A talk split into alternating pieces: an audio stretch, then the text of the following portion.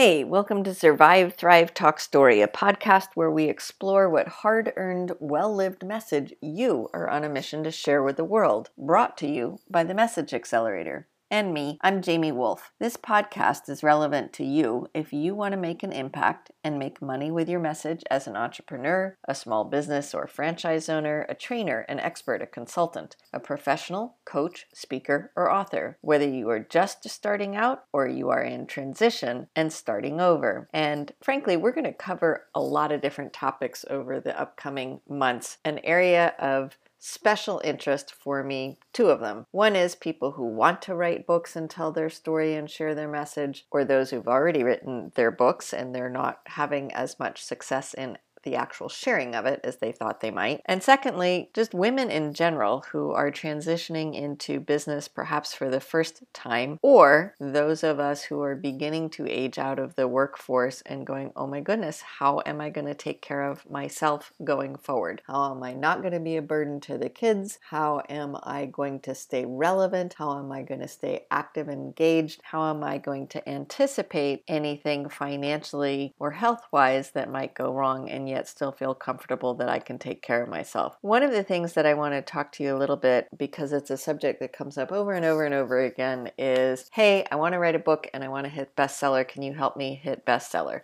So let's talk about that for a minute. There's a bunch of different lists. There's actually about 40 total bestseller lists, but some of them are specific to fiction or hardcover or library books. So I'm specifically talking about if you want to write a nonfiction self help book based on your experience or your expertise, what are the lists? Well, New York Times, Amazon, Publishers Weekly, Wall Street Journal, USA Today, the Washington Post, Barnes and Noble.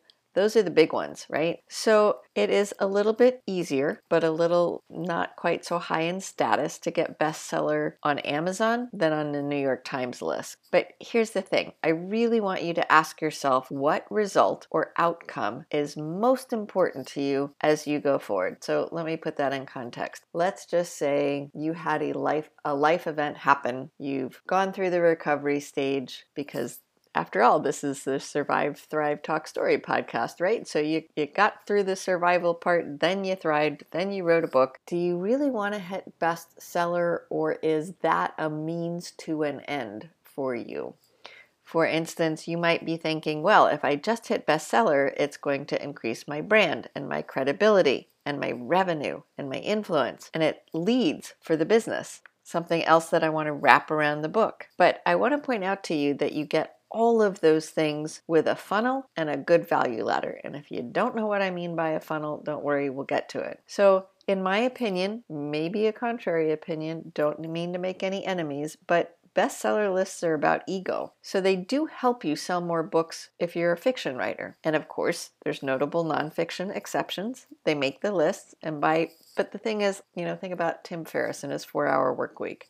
But by the time it makes the bestseller list, the author already has a brand and credibility and revenue and influence and customer leads, right? It's a different world out there. And, you know, my experience also has been working with really, really high tech companies and lots of venture capital and money. And so everyone thinks, my goodness, if I can just get in the tech accelerator, I can just get this or just get that. But you end up investing so much time and so much money, you miss your end game. So, just my opinion, not really, it, there's some basis in fact and mm. finances to it, but a smarter strategy instead of going for bestseller is to build your list and build your business with a funnel and then approach a publisher, or maybe they'll even approach you because at that point you've got the volume, you've got this big list, you've got a network, you've got influencers. So jumping through the hoops to hit bestseller is going to be easier. What I want you to do is really think before you write a book, or if you've already written it, before you try to go for bestseller.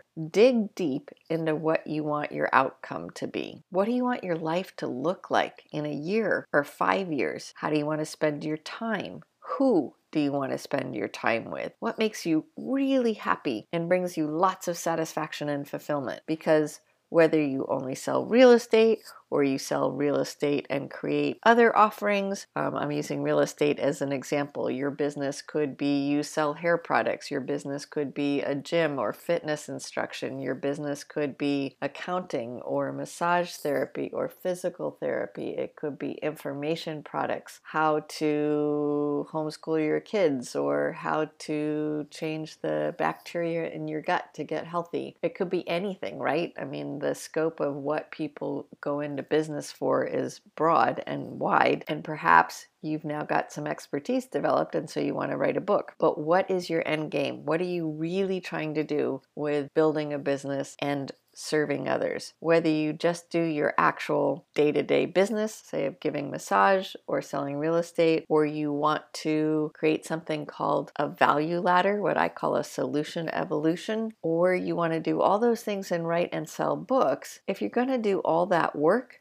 you want to create a life you love surrounded by people who are in alignment with your values. And I call that creating your perfect day and your perfect life. So you want your PDL to support your SOVO, your solution evolution. All right, let's just go with the example of you're in real estate. If you're in real estate and you want to write a book about real estate and you want to write a book about how well you've done in sales in real estate, perhaps despite some odds about your background or the market situation or your education or whatever the odds might be for you. Let's think about this. Let's drill down a little deeper. Do you want to sell to other real estate brokers? Do you want to sell to real estate investors? Do you want to sell to people who do REITs, real estate investment trusts, to individual agents, to people who buy and flip residential, to people wanting to learn how to buy their very first property, people thinking about turning real estate into a business but they've got no experience? Do you want to sell to people who only deal in multi unit properties? Do you want to sell only to commercial developers? Do you want to sell only to buyers of $1 million and higher properties?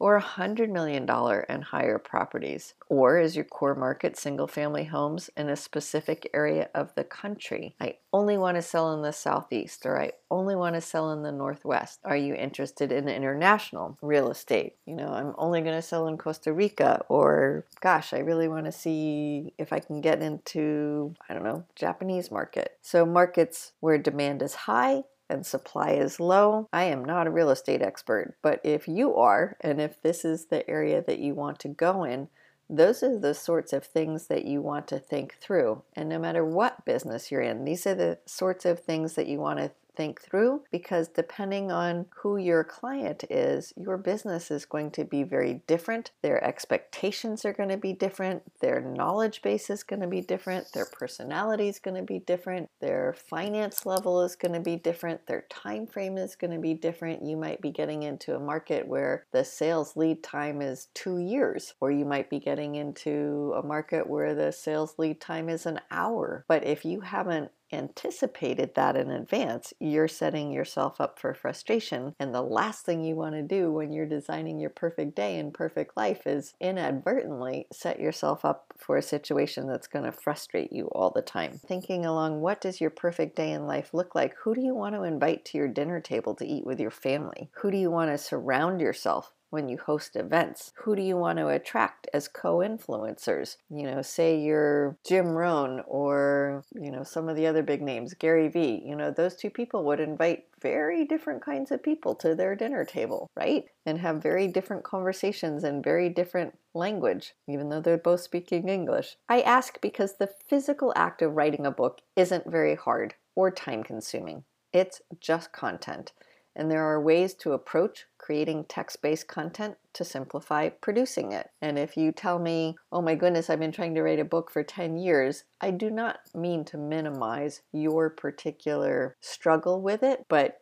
if that's you, it's a great time to get help because it really shouldn't be that hard or take that long. And there are ways around it. You know, there's systems and processes for everything. But promoting a book is time consuming and distracting and expensive. You have to do the layout and the design and get the cover graphics and get it edited, get it printed. Likely it's ultimately it's going to cost more per book than you actually make on a sale. So the average author loses money selling books. And the average author, honestly, doesn't sell very many books. Should that stop you from writing a book if that's what you've always wanted to do? No, it shouldn't. I I love books. I read them all the time. So if you have a story to tell and a message to share, I absolutely encourage you. I insist go write the book. And if you are having trouble with it, I'll help you. The only point of this conversation today is to redirect you from a desire to have um, a bestseller book right out of the gate. And the only reason I'm redirecting you is because I'm asking what is it that you really think that's going to accomplish? And if you can get that goal a different way, I think that makes more sense. Before you go down the rabbit hole of bestseller, simply know exactly what it's going to do for you that you can't get some,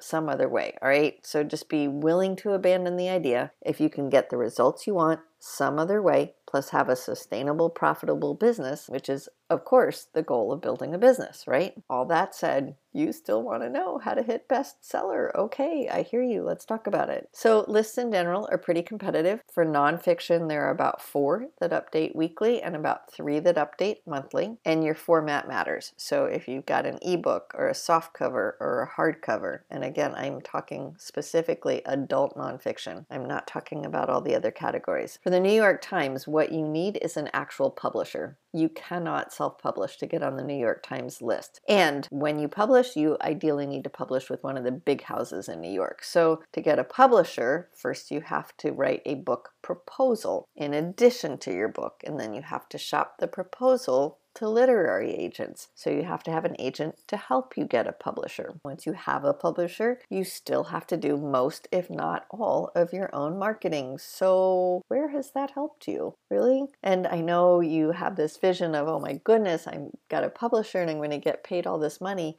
It's an advance. It's just like a band getting booked. It's an advance. If you don't sell enough to cover the advance, you have to pay it back. Think about that. Of note, if you self publish, you can have an ebook ready in under a month, and you can have a print copy in three to six months, or possibly less, depending upon what you do to set things up in advance or how you know, if this is book number three or five or six or something for you, you can shorten the time. If you go through a publisher, it could take up to two years after you have a commitment from a publisher. And here's the other catch you're going to lose a lot of autonomy in the cover image, the title, even some of the content. So it's really like having investors take control of your company because their whole goal is to sell books. And why that's theoretically your goal too, you want to sell your book, right? You don't want to sell some generic vanilla flavored or worse, like totally 360 degree change from the message that was in your heart. You also have to sell 10,000 books in a week through a channel that reports its data to the New York Times, and book sales have to be spread across multiple re- retailers across geographic regions.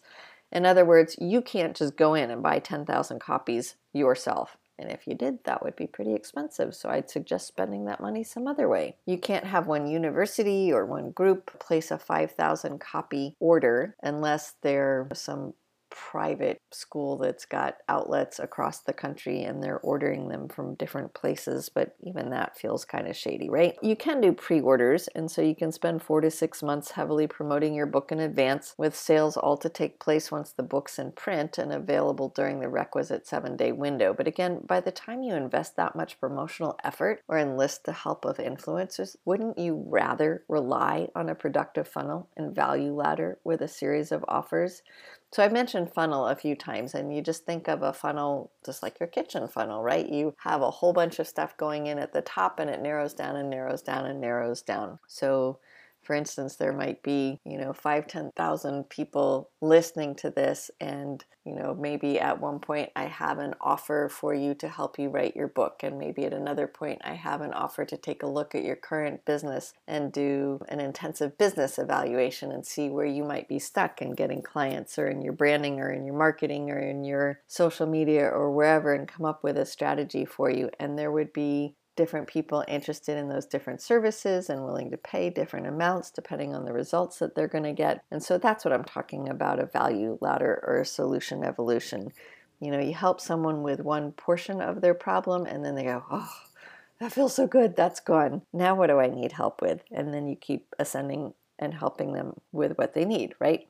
So when I talk about a funnel, it's that idea of casting a wide net and then finding the people who actually want what you offer and then helping them grow and sticking with them along the way. Let's talk about bestseller list on Amazon because that is something that you can actually trick the algorithm or game the system. And the real key with Amazon is niching it down and also understanding that it is an hourly update. So it's not a week long thing. You actually get to hit a bestseller for an hour I hope that means something to you because honestly, once you know it's not, there's just too many books getting bestseller, I think is what I'm saying. For Amazon, you can self publish. The sales requirement is less and shorter. You only need to sell, only need to sell 3,500 to 5,000 copies within a 24 hour period. It's also a little funky that way. I'm talking about a day period and then an hour period because the list updates hourly. You're not trying to hit the number one out of all 5 million books or however many there are today on Amazon. You're simply trying to sell more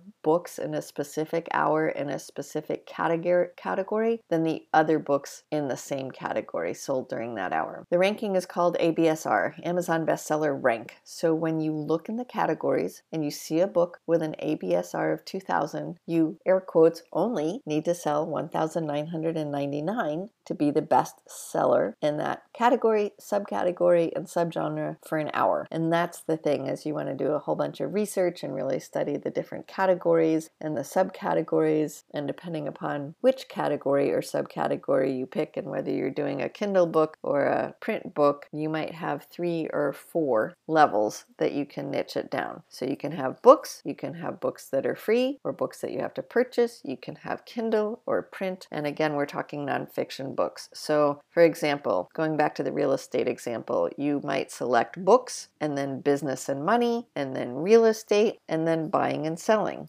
Maybe after real estate, you would choose sales, or after real estate, you would choose investment. And you'd want to look at what the best sellers were doing in any one of those subcategories and see which one actually has a higher number excuse me, a lower number because it's a whole lot easier if you only have to sell, like if the number one book in that category is selling 60,000 books, you got to sell 59,999. But if the bestseller in that category is only selling 2,000 books, then you've only got to sell 1,999, a factor of 10 difference. So do your homework on the best selling books and the Kindle books in your field. Go look at their rankings and their categories. You might pick entrepreneurship or self help or some other first category besides business and money so that you can go a different number of levels deep, find the best seller that's just going to make it easier for you to game the system. And do note that there are different categories in books and in Kindle, but I'm getting into the weeds here, and if you're glossing over or trying to take notes, really the only thing I want you to understand this is not an intensive in how you're going to hit bestseller. This is a why on earth are you going to go through all this effort to hit bestseller rather than to serve your people? Why aren't you spending all this time and effort in making sure that the person you want to help is getting helped, right? Is it going to serve you to hit a bestseller in some very obscure niche of a niche for an hour or a few days just to claim the title? If it is, let me give you some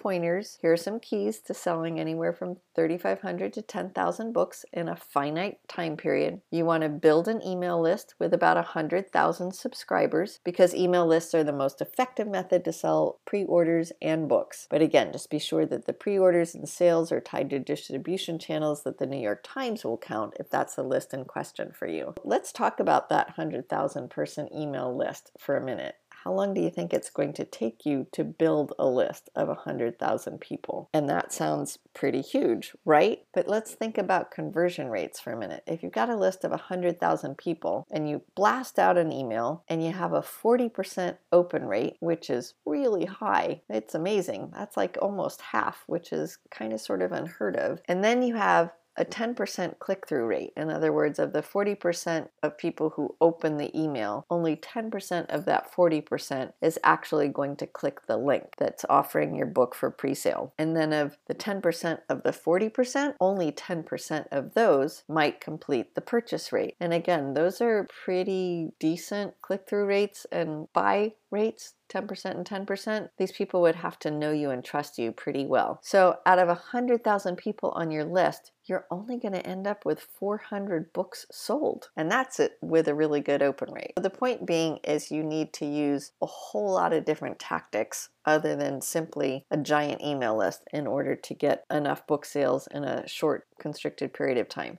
So you want to be speaking on a regular basis and be sure you do it in disparate geographic regions. Again, if we're thinking New York Times in the background, um, Instead of asking for a speaking fee, you might ask that they buy 500 books from you for each member in the audience. Just make sure that the bulk order is through a reporting distribution point, such as Barnes & Noble or Books A Million, and then have the books shipped to the attendees. And again, I mentioned those just because those are distributors that report to the New York Times on number of sales.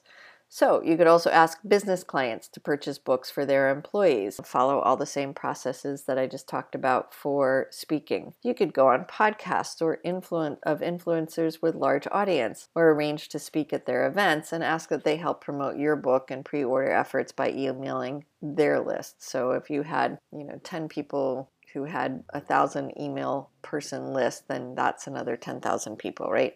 Or bigger. You do the math. So you could create a launch team, have your friends or your family or your influencers or your cheerleaders or your most rabid fans, if they have lists, ask them to help you really focus and cross promote. You can incentivize people to pre order by offering freebies. You could offer a free audio version of your book, a free digital chapters in advance, free access to a private Facebook group with active discussions on your topic and coupons or discounts for other products or services you offer, etc. I do hope I'm not overwhelming you or discouraging you. That's not my intent. I am always here to help you on this topic. I'm just really asking you to think what is your end game? What is the point? You have expertise, you're amazing at health and nutrition, or amazing at fitness, or amazing at couples therapy and coaching, or amazing at business coaching, or amazing at whatever you're amazing at, and you've got expertise and you've been working it, and now you want to get a book out to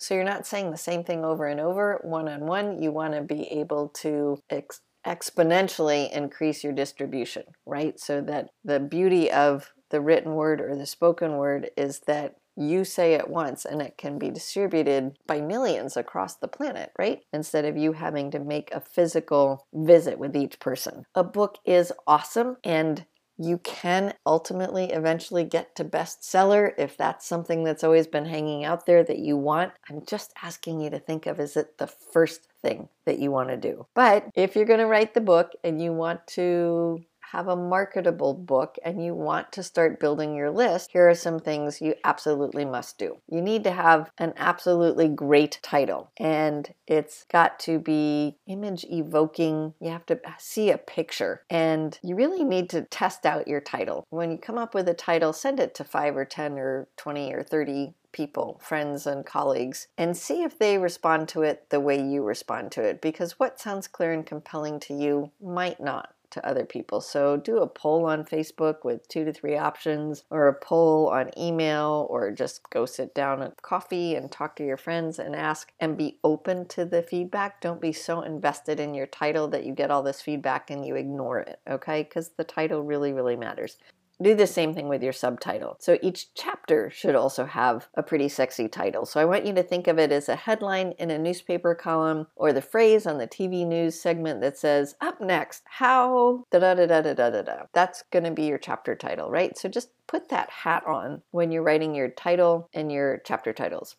So within each chapter or at the end of each chapter, offer a PDF, a spreadsheet, a planner, a checklist, a meditation, an organizing tip, a shopping tip, something. If your book is digital, you want to have a live link to an opt in page that delivers the thing after you capture their name and email. And if you have a printed book, you might want to have an evergreen page. Like it could be your name, your subject, and the thing. Let's say your name is Sally Sells and you sell real estate. Sally sells real estate, and what you're offering is a mastery planner. So you could have your evergreen website as Sally Sells Real Estate Mastery Planner.com. And then if the next thing in the next chapter you were selling is Sally Sells Real Estate Organization, leadorganization.com, or Sally Sells Real Estate how to keep your car clean.com. Whatever it is that you might be offering. What are the periphery things? You know, if you're in real estate, you need to dress a certain way, you need to have a certain kind of car, you need to have it clean, you need to have snacks for the kids that are bored or things for them to play with. You want to have a planned route, you might want to have stuff to offer about fun things to do in the area or school information or, you know, how far is it to the nearest beach or what's the weather like or what's the crime rate or any of those things that people might be interested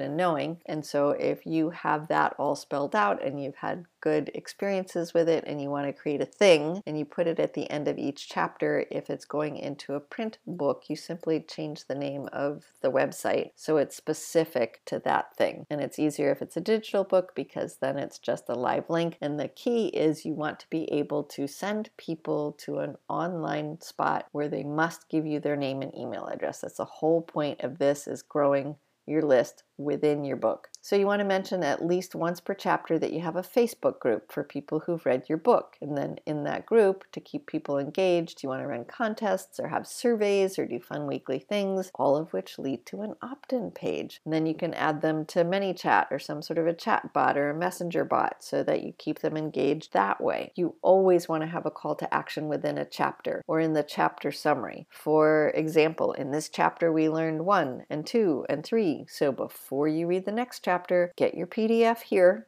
with an active link to an opt in and go do why and post it in our Facebook group when you've done it so the group can cheer you on or whatever because you want to build community and people love helping each other out. So get your influencers to offer giveaways and offer to do the same for them so there's cross promotion. Think of your book as a collection of blog posts. Write blogs now and see which ones get the most response. Use those and expand on those topics for your chapters. You can also engage your audience and ask them questions on these topics so by the time your book comes out, you will know you've got content your readers want. Remember that your cover image is important. You can use 99 designs or something like that and then run a poll. So once you've chosen the top few designs you like, you can email friends to go to a link to rank what they like. And of course, you get the final say, so you can ignore at your own peril what your market is telling you, but you can get input and then you still get the final autonomy and get to decide. You should consider hiring a professional copywriter to help you write the back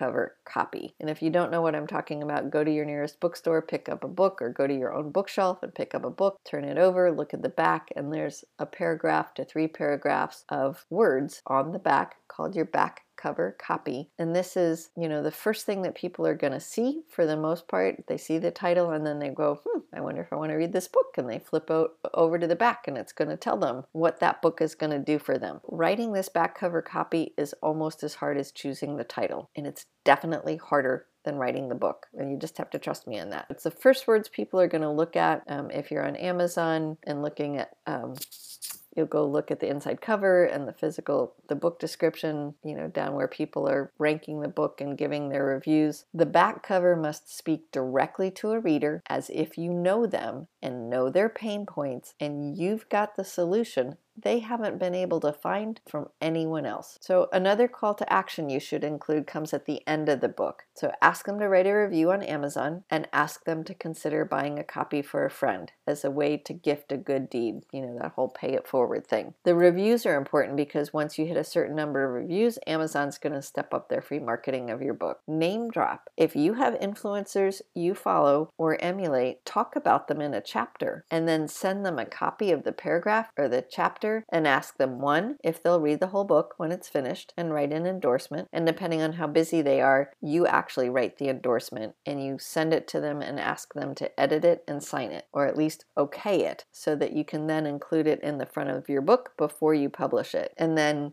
also, ask them if they'll promote the book when it's finished, since, after all, they're referenced within the pages and they can say, Hey, I appear in this book, you should read it. Finally, think about the industry groups or categories you want to add value for. Sticking with this theme of real estate, if you want to talk to business schools that have real estate programs or if you want to talk, talk to real estate groups, retirement planners, etc., add a chapter or a partial chapter addressing their pain points and offering solutions. Then you can approach those groups to ask for speaking gigs plus offer a discounted fee in exchange for them buying books for their audience. Now, this isn't so much for the New York Times bestseller list. This is all about building your list, so it worked probably a little better for Amazon unless you're planning on doing this across the country. For example, you go speak to a real estate program in a business school and you agree to speak for an hour and hold a Q&A a for an hour. So, say you normally are going to charge $50. This is what you're telling them. You're telling them that you normally charge $50 per hour per person, but you're going to do them a favor. You're going to charge them $5 per hour per person. So, two hours times 100 students is a thousand bucks as your speaking fee at a deeply discounted rate. And you want to emphasize this hey, I'm doing this at a deeply discounted rate. Next, say your book normally sells for $50. And again, this is what you're telling them because you can set the price at pretty much anything you want if you self publish. So you're going to tell them that this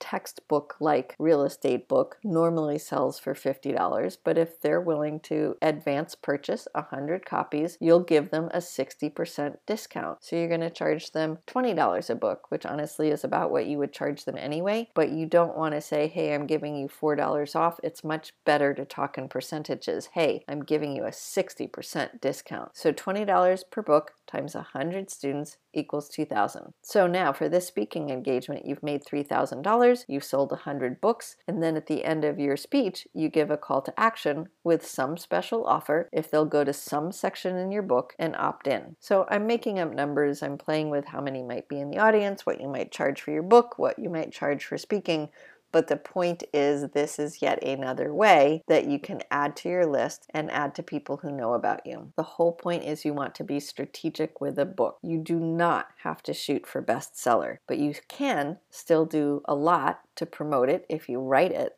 the right way and you incorporate strategy as you write it. And of course, be thinking always about what you ultimately want your business and your value ladder to accomplish and plan for where a book fits into that. First, add value, then compile it into a book, then leverage that compilation to grow your list even further. You all have been amazing for listening this long. I bet this wasn't exactly what you expected we were going to talk about today. But again, I get so many questions of Jamie, I've always wanted to write a book. Jamie, I want to hit bestseller. Jamie, I wrote a book and I couldn't sell it. Jamie, I can't finish writing a book. Jamie, Jamie, Jamie, I don't know what to do about this book. And I love books and I want to help you. But you is really, really think always about what you want your day and life to look like because as an author and as an entrepreneur, the thing I wanted to get away from was dumbing myself down, fitting into, you know, what is the round peg in a square hole or something like that, fitting in, not making waves, being in this horrid routine, not thinking, not being super happy, being stuck in a commute, not making enough money, all these things. It was just soul sucking, right? It just killed your whole spirit. So if you're moving into really making a difference in someone else's life and you really are moved to serve, then forget the noise that tells you to hit bestseller and go serve. And then with the amount of work it's going to take you to start a new business and get it to the point where it's successful and have people know what you're doing and how you're helping, for heaven's sakes, A, make all that work count, and B, make sure that at the end of the day and at the end of the year or the five years or however long you've been working, you created something that really reflects who you are and what you want and aligns with your values and brings you fulfillment and satisfaction and pays you well so you can take care of yourself and take care of the people that are important to you in your life and contribute to the charities that you want to contribute to and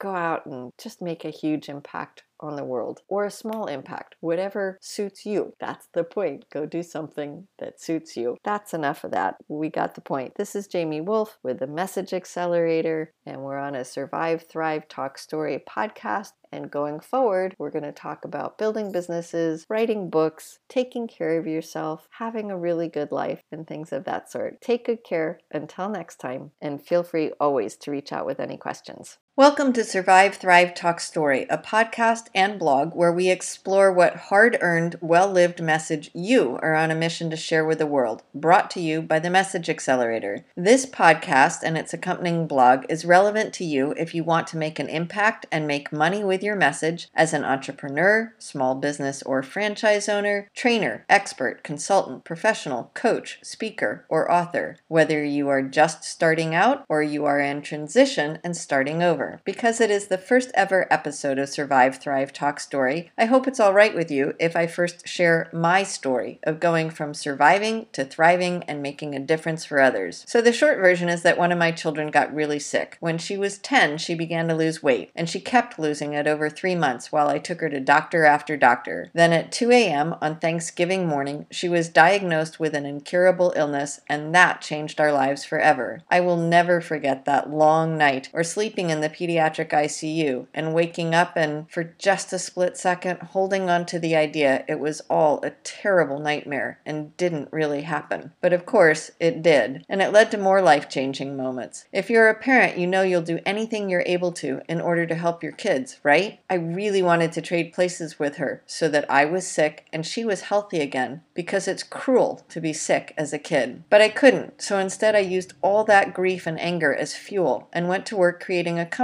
around a product to help her and others like her manage her illness better. I'd never been an entrepreneur before. I'm not even sure I'd paid attention to the word previously, but it was my transition to being someone who gets paid to solve problems, someone who doesn't have a job but works to change people's lives in some way. Because something very personal happened and I chose to share what I learned and to give back. And it was glorious. I was really living on purpose, helping my daughter and helping so many others. But being an entrepreneur includes a million learning curves, and after a few years, well, let's just say I learned some things the hard way. Like getting fired by the CEO, the only person in the company and on the board with the power to fire a co founder. Except he was also my husband then. That's a pretty harsh betrayal. But it got worse. Within 24 hours of getting fired, I learned that our joint bank accounts had been closed and that my husband had not only taken control of the company I started, but had also withdrawn my younger child from his school and arranged for us to move out of state. And later I found out he also canceled our daughter's health insurance without telling us or giving us a chance to make a backup plan. I don't know if you can picture this, but in 36 months I'd gone from a six figure income, a business owner with shares, a purpose, a passion, an identity, to unemployment in a state where I knew nobody and had zero support system and no work. My life came to a grinding halt after 20 hour workdays to no work and no structure, from knowing who I was, why I was here, where I fit in the universe and fit in my family, to having no clue and being immobilized by fear. My future felt so dark and heavy. But I had further still to sink. Once my husband lived in one state and I lived in another, there were interstate custody issues, and I no longer had any income or savings or a place to live. That's when the unthinkable happened.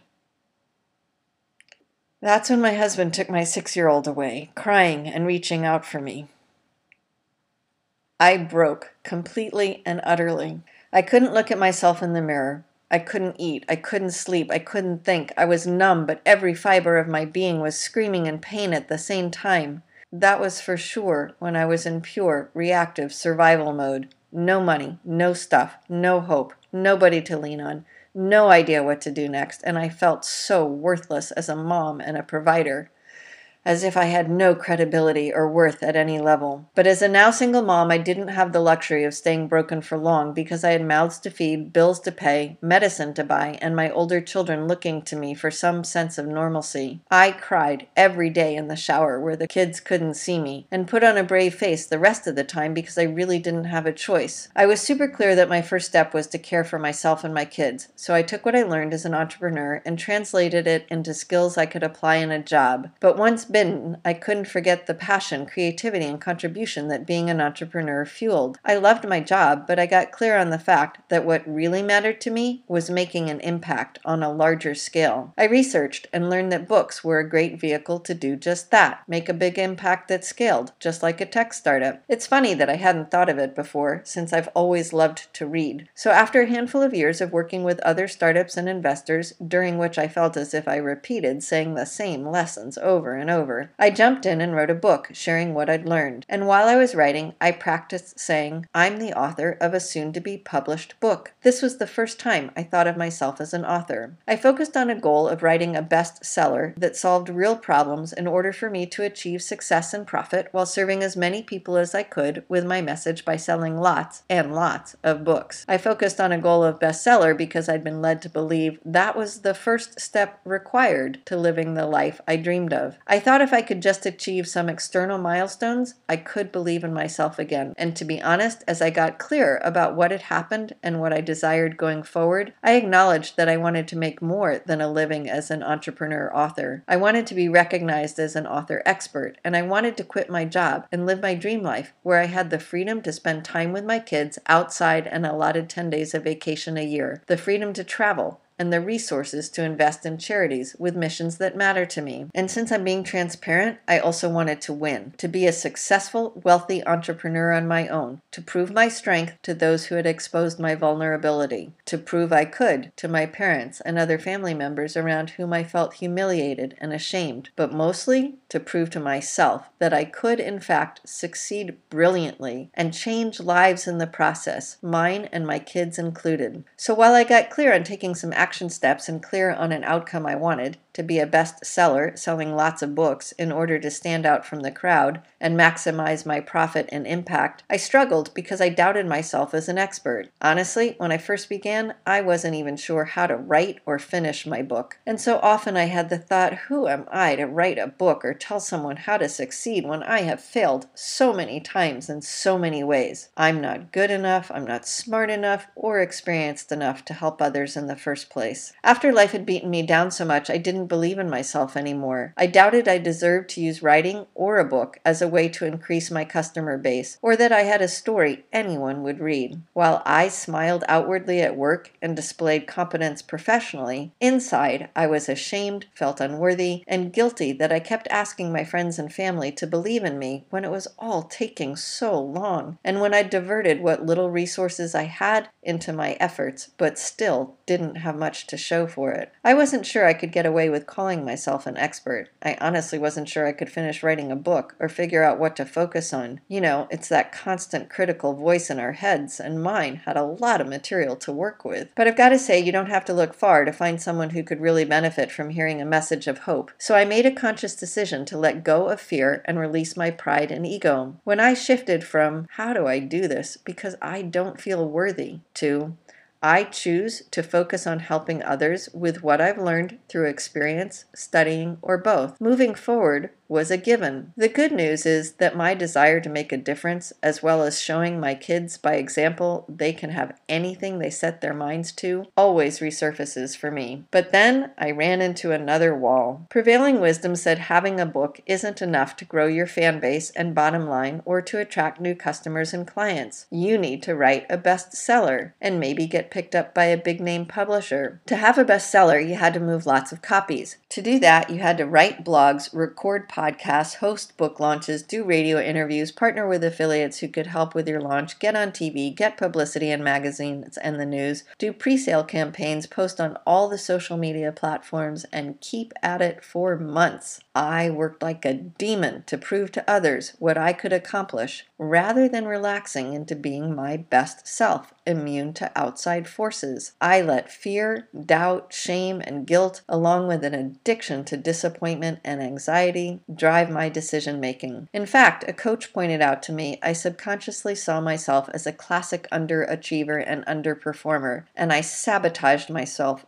over and over to meet my low belief in and expectations of myself while outwardly gaining lots of credentials. And I just wasn't any good at marketing and selling books. And frankly, simply selling books didn't motivate me to stay consistent. Being on TV at 4 in the morning for a 30 second soundbite that felt more like I was being a sensationalist taking advantage of something bad that had happened somewhere. Big layoffs, or people losing homes after downsizing, or some business failure or another that might prompt people to turn to entrepreneurship. It didn't feel authentic, and after a while, I couldn't keep doing it. But in the meantime, I could never let go of wanting to help people and live a purpose driven life, as well as an author expert dream life of time and resource freedom. As an entrepreneur, I never stopped believing that there are smart solutions to be had, ways to optimize distribution, and methods to scale a business while working less through efficient systems. As a human who has studied and had life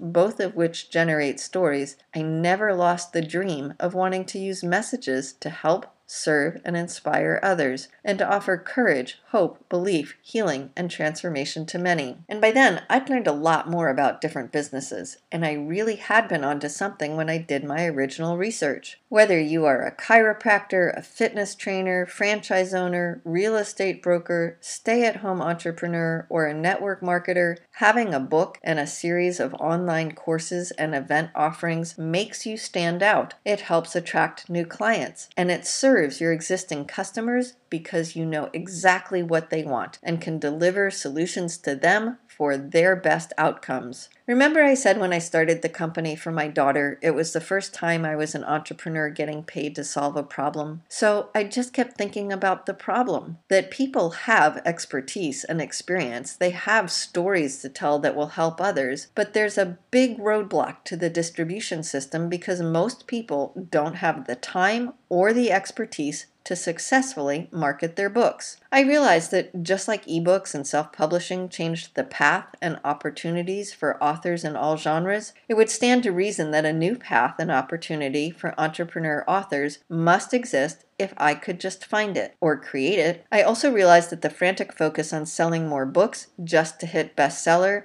was not the end game that mattered. Helping more people and doing so with an infrastructure and system that made it so anyone could also help others, that was the true end game. I also recognize that you aren't an author expert until someone pays you for your expertise, and you don't have a business that's in the black, i.e., profitable, until they pay you to meet them where they are now and take them to where they want to go. And in order to meet them, you must have an automated system of distribution. And while a book rightly focuses on solving the first problem your readers want solved, your business relies on your creating successive solutions with increasing value to newly uncovered problems. Once you scratch the first itch, your client becomes aware of a different spot and a new challenge they want your help in solving. Your business requires you to begin with the end in mind, to know where you're starting and where where you're taking your readers and clients on their journey. Your dream life relies on you putting a system in place that lets you automate and scale go faster with less effort, and more profit with greater impact. My business brain kept wrestling with the concept of distribution and conversion. In other words, how to reach people and get them to buy. If what I was offering could solve the problem they would pay to solve. And I wanted something that would put it all on autopilot. I'd do the work once because I'm not afraid of working, and after that,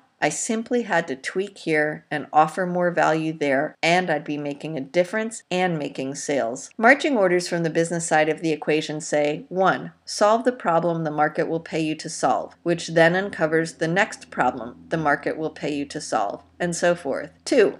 Put a system in place to make it happen fast, which means automate whenever you can. And three, craft it so that it pays for itself because to have a sustainable business rather than an expensive hobby, you must be in the black, as in revenue positive. So I took what I learned in business because I really love business and applied it to authors who have already written nonfiction books who want to reach more readers, and to business owners and franchise owners who want to get out from under their brick and mortar business, and to trainers, professionals, experts, coaches, speakers, and consultants who want an automated system with online offers to attract new, qualified clients easily and consistently, and to people determined to work from home because I really love working with people on a mission to share their solution oriented messages. Basically, you reach lots and lots and lots of people with their message, you help them, they pay you, and you set it up so all that marketing ends up free to you. And then you've moved enough copies to become a bestseller and attract that publicity or publisher if you still want it. And if not, you just go about serving people with a profitable business. Cool, huh? This new opportunity would focus first on building a profitable business, solving problems. Applying a business strategy and automated system, entrepreneur authors would actually do less work but achieve far greater results for themselves and their readers and clients in a far shorter period of time. And then they'd spend more time doing what they love, whether that was fitness or coaching or writing or recording, telling stories, being creative, making a difference, and contributing in a big way. It would be a way to easily convert your current professional expertise into online content and leverage it to start a movement, attract more clients and customers, lose the overhead, and build an empire. In other words, it would monetize your message. But as an entrepreneur, I suffered a bit from shiny object syndrome, chasing the next big thing, because I thought it would help me be recognized as an author expert and put me in a position to never have a 9 to 5 again. Although it's always been more like 7 in the morning till 9 or later at night, plus weekends, right? And live my dream life where I had the freedom to spend time with my kids outside an allotted 10 days of vacation a year, the freedom to travel, and the resources to invest in charities that make a difference to me. So as other opportunities came came up, I moved on to other things, pursuing all sorts of business opportunities, consulting gigs, and freelancing. But that put me in a position of always having to find the next client, grow my customer base, and trade time for dollars because I only got paid when I was working.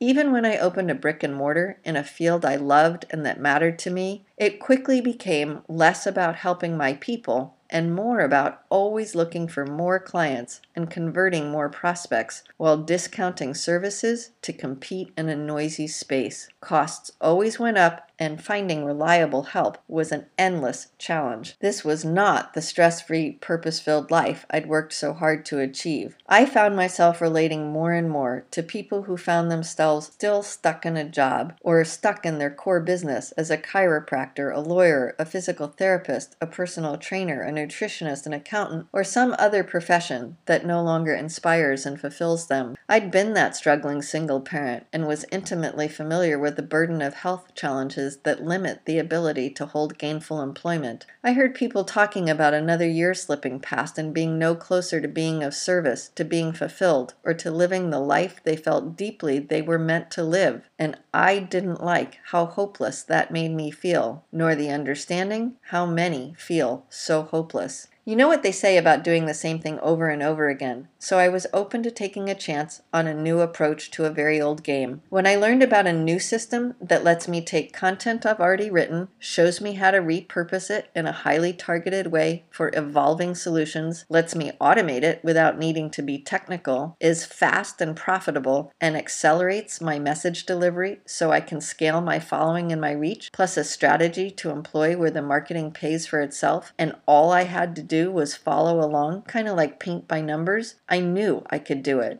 Again, it was about choosing to let go of fear and choosing to let go of the habit of seeing myself as someone who might fail again, because that wasn't serving anyone, and I'm about serving others. I bet you are too, right? And while you never know what life has in store, what curveball is right around the corner, one thing I believe with all my heart is that time is moving really fast, and it's imperative we get to choose how we invest it. Have you felt it flying by? After lots of years, lots of trial and error, lots of investment, and growing outside my comfort zone, I am now in a place of purpose. I was a creative with tons of ideas who didn't know where to start. Now I do. I had stories to tell, but was afraid it would take years to put them into book format, and I didn't know how to wrap a sustainable business model around it. Now I do. I floundered, not fully understanding how my life would feel when I created my ideal business. So I experimented with all the traditional routes the MBA, the tech company, the brick and mortar, being a consultant, without first focusing on how I wanted to feel at the beginning and the end of each day. Now I know, because now I choose to invest my days working from home, being present for people who are important in my life, enjoying the freedom to live my perfect day every day, and having adventures and experiences while I still can, all while being profitable and making a big impact. That little girl who is diagnosed with an incurable disease still has many health challenges, but she's also a thriving professional living living on purpose and sharing the importance of self awareness and self care. The little boy who was taken away screaming and reaching for me eventually got to come home to me again, and now I have the joy of seeing him thrive in college as he pursues his dreams. Or we go off on travel adventures together to see the world and share experiences. My oldest and I remain close, and I head to see him again in just a few weeks. And me, I've forgiven myself. I've proven I can let go of all the shame and humiliation that were never mine to carry. My parents are gone, but I'm strong, knowing they no longer have to worry about me ever again. Each day is filled with joy as I fulfill what I was put on the planet to be of service. The Message Accelerator was born to help published nonfiction author experts step by step build and automate the right platform that accelerates targeted message delivery for a profitable, sustainable business reaching and serving a huge audience, impacting lives and delivering their dream life. Authors write books. Entrepreneur authors from